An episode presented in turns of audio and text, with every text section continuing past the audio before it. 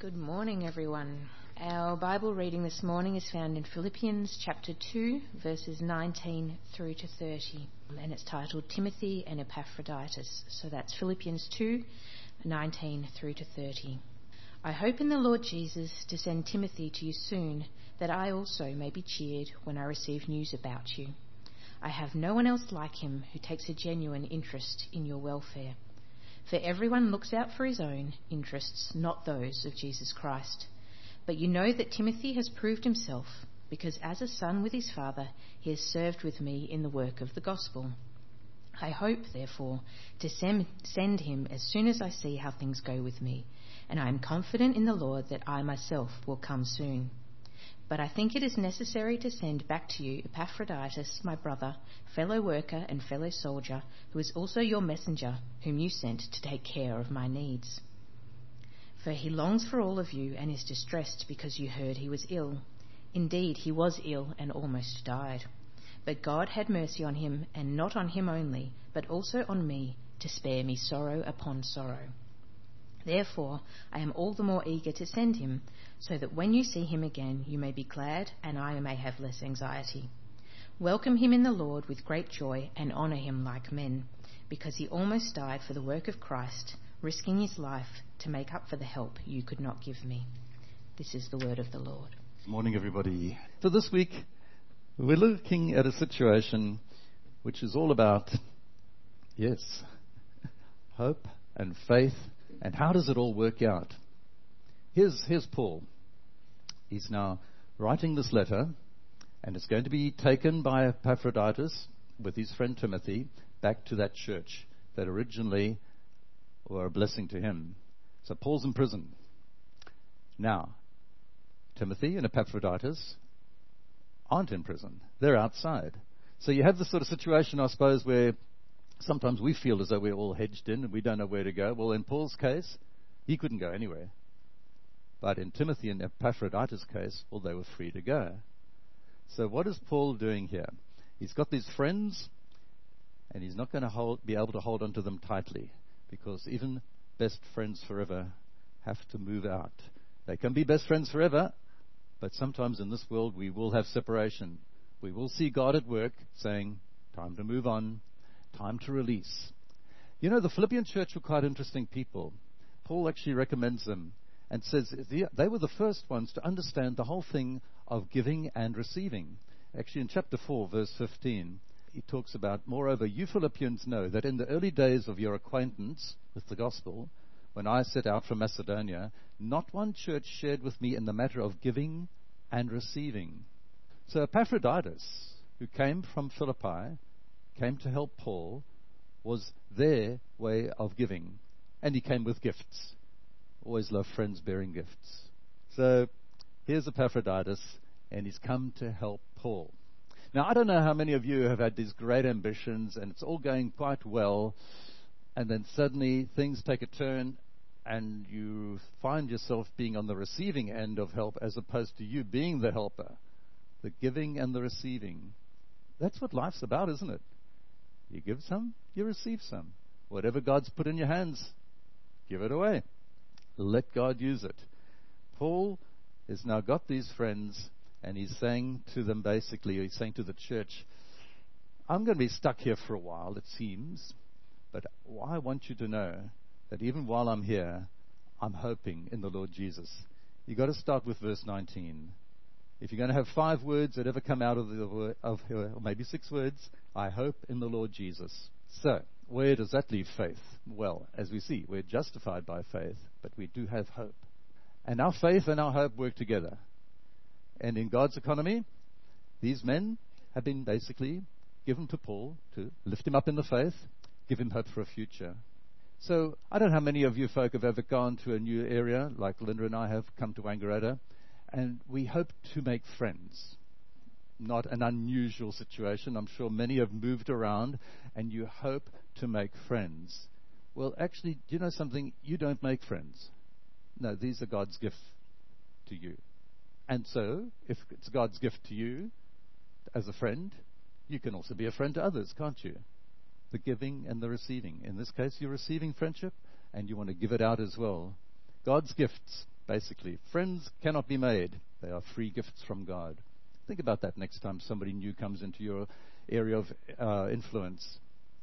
Ask your question Would I make a good friend? If I were them, would they like me as a friend? And hopefully, your answer will be yes.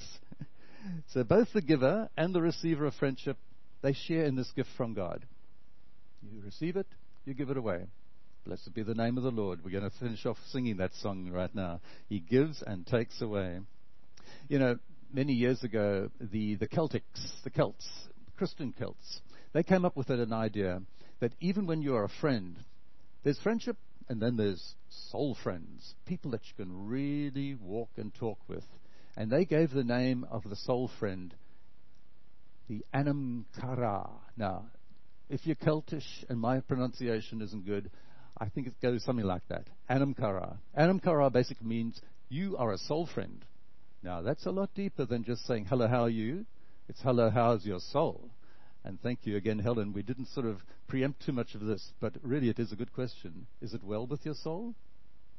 That's an Anam Cara. That's the sort of person who really takes an interest in you more than just, oh, yeah, you're looking good, but how are you really on the inside? Anam Cara. What a friend, an indispensable companion on the spiritual journey of life. Ask yourself the question could I be an Anam Cara to somebody else, perhaps? Do I see somebody out there, perhaps, walking with not much direction, walking as though they need some help? Would you become an Anam Cara? I quite like that symbol that they give. In the middle, it just, you can do that the whole day and never go off that page. But it's also got a circle around it where I just believe God brings it together that way. So that is life, just going life all together. So perhaps you should ask the question Is there somebody I can share my journey with? Ask God for a friend. Of course, God will probably say, What about Jesus? And of course, that song will come to mind, won't it? What a friend we have in Jesus. Yes. So you start with Jesus and then you work your way amongst the community as well. So Paul's about to make a decision here about his future. He says, Well, I hope in the Lord Jesus to send Timothy to you soon. But then he also goes on to say, But I think it's necessary to send also to you Epaphroditus, two of his friends, two probably his only friends. What's been going on here? While Paul's in prison, Epaphroditus has not been well. Who's been looking after Epaphroditus? I'm hoping that Luke was still part of the journey through Macedonia and places like that. Sometimes you need a doctor. A lot of times you need a doctor. But there it was. Timothy could return back to Philippi, but it was also a good idea to not let Epaphroditus go by himself. So sometimes we do need two to go along on the journey of life. Many times we need another one to go on the journey of life. So we often then say this thing, well, I hope I'm making the right decision. How do we know that we are making the right decision? Does it mean that this decision is actually birthed in faith? So going to say, all right, this could be a big dividing point in Paul's life, letting go of his two best friends, but I'm hoping to make the right decision. Hope, what is this thing? It's expectation, but it's also trusting. I'm expecting that with God given wisdom, I'm making the right decision, but I've got to trust that as I put my things into action, that yes, God will reveal, God will show. And that's, that's really what's going to happen here. Actively waiting for God's fulfillment about the faith that He's brought into, inside of you. You know you need to do something. You've got the faith to believe it. And you're sort of hoping that all things working together God will be glorified. He has inbirthed faith into your heart, and it's this process that keeps on going. So it's all to do with decision making processes, isn't it? You start with a faith that you believe in, and your hope and your love that God will just show him the way, show you the way forward from there on. So what is this happening now? Paul says here in verse 24, I hope therefore to send him to you soon as I see how things go with me. And I'm confident in the Lord that I myself will come soon. I don't know what Paul was hoping for here. He's hoping. In other words, he's reckoning that this prison is not the end of the story. And I don't know right now what sort of prison you may be in. It may not have walls, it may be in your own mind. But something's got to break out. Something's got to happen. And you've got to be confident in the Lord that you will come out of this prison. For Paul, he knew walls would surround him, But you know what it tells us early on? These chains? It became clear throughout the whole palace guard that everybody that I'm in chains, and because of my chains, most of the brothers have had encouragement. So Paul knew that while he was in prison, God's at work. God's at work in the prison. God's at work outside the prison. God's at work in Timothy and Epaphroditus' life as well, but he's confident. This confidence, it's not something that he's sort of drummed up and say, oh, I hope, I hope, I hope, I wish. But no, it's actually, he's now fully persuaded that God is trustworthy. Fully persuaded. That's confidence for you. Jesus is trustworthy. He gives and takes away. I'm going to ask Linda just to come up and join us and share a bit of a journey so far, how God, through Jesus Christ, has been trustworthy. Three years ago, we started the new year by writing our mission statement as a couple. It was on New Year's Day we were challenged to do this. And this is what we wrote three years ago. Invest your abilities to create value on earth, to plant and build, write and organize, heal, invent ways that bless people, and cause God's kingdom on earth to flourish. God encouraged us that day with this verse once again from Jeremiah 29:11. I know the plans I have for you, says the Lord, plans to prosper, not to harm you, to give you hope and a future. And also Psalm 34:11. The Lord is close to the broken-hearted. He rescues those whose spirits are crushed. Within weeks of that day, we were asked to come to Wangaratta.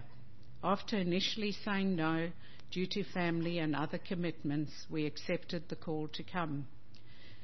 God had made it clear to us through scripture specific answers to prayer, one of which was Bernard's boss in Melbourne allowing him to work remotely on a casual basis to provide the resources for us to come.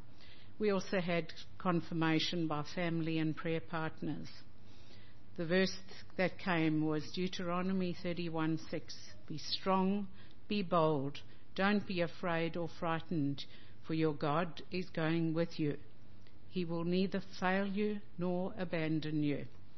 But coming to Swan Court has just been our training ground for the next season. For a while, we have sensed God was preparing us for something new. It came through times of reading, waiting, praying, through people speaking into our lives, many in this congregation. Through the waiting period, we have seen God do immeasurably more than we could ask, as He has answered prayers which we thought were impossible. And we know that through your faithful prayers and support, that we have been able to remain here for this time. And we say thank you. We've been stretched and tried and tested, as many of you know but God has remained faithful. In Lamentations, we read, You have heard my plea. You came near when I called you and said, Do not fear. Even though we are sad to say goodbye to you and our residents at Swan Court, we believe God has prepared us and the congregation at Koonruk Barron Baptist Church for this time. In Ephesians, we read in chapter 2 For we are God's handiwork created in Christ Jesus to do good works which God prepared in advance for us to do. Once again, God has led us with scripture, circumstances, specific answers to prayer, and wise counsel from family and prayer partners. To God be the glory, great things He has done. Yeah, never easy saying goodbye, never easy saying hello, because you're never too sure what sort of reaction or what sort of connections you're going to be making. But you guys have been good for us, yeah, and hopefully we've been something of a blessing to you as well. But just think about two guys called Timothy and Epaphroditus. You know, Paul met Timothy under circumstances that we probably wouldn't enjoy. It was in a place called Lystra. Paul came along there full of God's Holy Spirit and the direction saying, Come to Macedonia. And the next thing is, they started stoning Paul in Lystra. They left him for dead. He had a near death experience not quite the way you'd like to enter town and be made known. And hopefully that's not a prediction. But God raised Paul and continued the journey, basically. And here was Timothy, one of those first disciples out of that church as well in, in Lystra there. What's Timothy mean? And I, I love the meaning of the words. And his name is actually honored by God. You maybe remember he had a very God fearing mother and grandmother. So all the mothers and grandmothers out there and great grandmothers as well, don't keep going. Just keep praying. Keep believing. That little guy called Timothy will one day come out of your family circle. You never know. Honored by God. Anybody got a name of Timothy in their family? Not too many? All right. You have a? Well, you now know that he's honored by God. He went with Paul through thick and thin there. You know, Paul even wrote him two letters. And so if you're actually going to do something really worthwhile in life, keep writing letters. Emails are good, but they just go into nether netherland. Real written letters and cards still have a place in this world. Paul wrote two letters to his little friend Timothy. Oh, sorry, little. Okay, he was young. We don't quite know how much distance there was between them. Those written letters we still have today. Timothy is actually mentioned by Paul in Romans, the two letters to the Corinthians, and Philippians, and Colossians, and Thessalonians, and even in Hebrews. What makes you think that Paul and Timothy had a good relationship going and that Paul was just basically an anam cara to Timothy, his soul friend? The two of them were going through a lot together. And uh, Timothy even in, was there in Romans where Paul says, We also rejoice in our sufferings because we know that suffering produces perseverance. Sorry to have told you that, but that's what it's about. But guess what? Perseverance produces character, and character produces a little four letter word called hope. How does this go around in the circle of life? That suffering and hope are sort of on that same continuum. That's um, from there to there. And that's, that's, that's Timothy. He had the same attitude, which was really very good the attitude that says, Yes, I believe in what Jesus has done. That same attitude is what Paul would continue to talk to Timothy about and tell him here that you do nothing out of selfish ambition or vain conceit, but in humility consider others better than yourselves. Yes, each of you should look not only to your own interests, but also to the interests of others. And that was Paul's recommendation about Timothy. He's saying he has proved himself as a son with his father, and he's always got a genuine interest in welfare for others. He was learning on the job, and Paul was teaching this young man what it is to understand, to give and receive. Give out whatever God's given you, and receive back whatever God wants you to have as well. Timothy takes a genuine interest in your welfare. He was like minded with Paul. Like minded actually is, is an interesting word as well. It basically says they were really soulmates. What Paul was thinking, Timothy could understand. What Timothy was saying, Paul said yes. And together, these two guys walked and talked together. Oh, what a journey those two had. Timothy proved himself, tested and true. Yeah. Genuineness of character. That's what he was all about. The attitude that was the same of Christ Jesus. Hope does not disappoint us. Paul continued to write in uh, Romans, hope does not disappoint us because God has poured out his love into our hearts by the Holy Spirit. Hope. So Paul said, I hope to send Timothy to you as soon as I see how things go with me. Okay, so Paul's a bit of a realist here, you know. I hope to send him as soon as I see how things go. So he's waiting for things for God to show the way. But when he says, what I want to see, how I see things, that same word is the same word written by the author of Hebrews. It says, fixing your eyes. I see, I fix my eyes. So you can see, but you don't have the eyes to see. You can see things, you look at things, but you don't actually see things. Does that make sense? You look, but you don't actually see. It's God who actually says, all right, what you're looking at, I will show you what it's actually doing. What makes sense? Fixing our eyes on Jesus basically means one, one thing. It means taking our eyes off ourselves. Fixing our eyes on Jesus, learning from Him, who, as it says in chapter 2, your attitude should be the same as His, who, being in very nature God, did not consider equality with God something to be grasped, but made Himself nothing. Yeah. Epaphroditus. But I think it's necessary to send back to you Epaphroditus. He nearly died.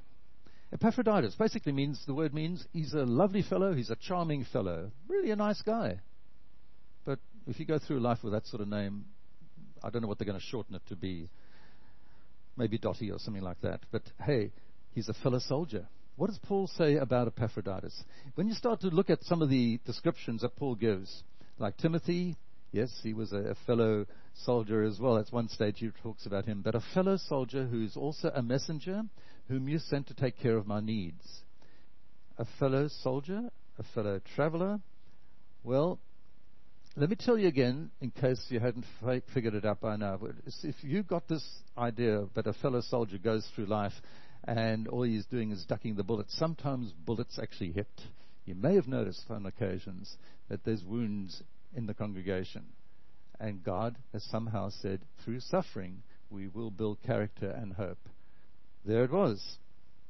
Epaphroditus. He came to help Paul, and the next thing is He's been caught in a crossfire. Something's happened to him. God has actually permitted something to happen to him in such a way that where he thought he was going to be uh, somebody else's uh, answer to their prayers, well, in actual fact, he became the recipient of their prayers as well. And he nearly died. A near death experience. Paul would have, as I said, understood this. He was just about stoned to death. And maybe he did die in the way that God understands. Because if you ever understood, uh, Paul went to heaven one day to see paradise. I would say at the time of being stoned to death is a pretty good time to say, gee, if this is what it's all about, maybe I can continue to endure this.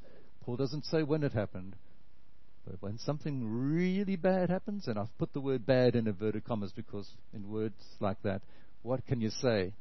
God steps in. God shows us that there is paradise waiting. There is paradise. Pain and suffering, they are inevitable. But believing in Jesus, remember one, uh, chapter 1, verse 29? It's been granted to you on behalf of Christ, not only to believe on Him, but also to suffer for Him. Believing in Jesus. There will be tension. There will be this tension between accepting what's happening and then resisting what's happening. It's a tough one. Accept it when God delivers it, but resist it to the point of, is this going to stop me in my tracks? Is this really what the end of it all is going to be? I don't think so. And I think Paul understood this. Look, Paul was able to heal people, and he himself needed healing. what happened with Epaphroditus?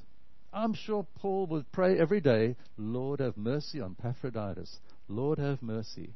You know the word Epaphroditus? Yeah. Lord, have mercy on this man. He has had a near death experience. He's come to help. And we'll probably say, He does not deserve this, does he? He's here to help. What has happened here? But those prayers would have been answered. And sometimes God just sort of lets it happen to the point where you think, oh, all right, this is just going to go one way horribly.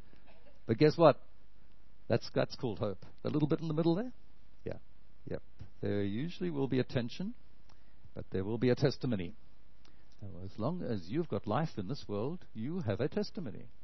So, guess what Paul thought about this? He said, All right, Lord, have mercy on this man. And if you continue to have mercy on him, he's going to go back to the church in Philippi with a testimony of God's grace. Wherever we go, we go with a testimony. What's God been up to? And sometimes you may have th- thought, I'm about to snap. But God have mercy. What a prayer to pray for yourself what a prayer to pray for others. Lord, have mercy on those who are just about to snap. What a testimony. A near death experience would have become a vehicle, I believe, for God's grace and something to be displayed at the Philippian church. He came to be a blessing, but Paul would say, You return as a blessing as well.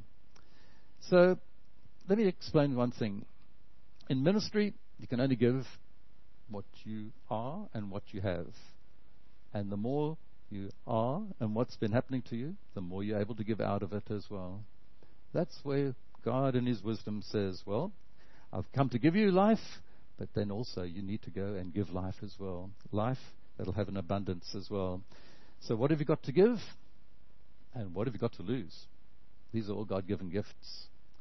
So, let's just spend a moment here and ask the question Do I feel indispensable? Because guess what? In God's house and in His economy, you are indispensable. You have a part to play here. What part that is, that's the Holy Spirit of God's prerogative as to how and where and what He wants you to do. Think along those lines and say, Lord, what have I got and what can I give? And on the other side of it, Lord, what do I need? And am I ready to receive? Because the whole lot goes round and together. And then put that word in, Lord, I've, I might have hope for the future. So spend a moment, just bow your heads before the Lord and say, ask the question, have I got something else to give, Lord? What have I got to lose when I give it? You don't lose anything in God's economy. He repays and He replies, What can I do about this now? Gracious Father, may each one of us gathered here know what it is to hope in the Lord Jesus Christ. May each one of us know as well what faith means when combined with hope and trust. Lord, put us put into action the things that we need to do because you've blessed us with so many blessings. Enable us to see where those blessings can be given out and given up and given in such a way because what we have, it's all been given from above. We want to bless others, Lord, as well. Help us understand what it is to give and to receive. And when we need it, thank you, Lord, that you'll also open up our hearts to receive and know that you know everything that's needed for us. Lord, we want to see Jesus glorified in this place and in our lives. We want to become, Lord, people of the Word of God, believing and trusting and going out no matter what the circumstances. Thank you, Father God, that you will protect and you will have mercy upon each one of us because we pray it in Jesus' name. Amen.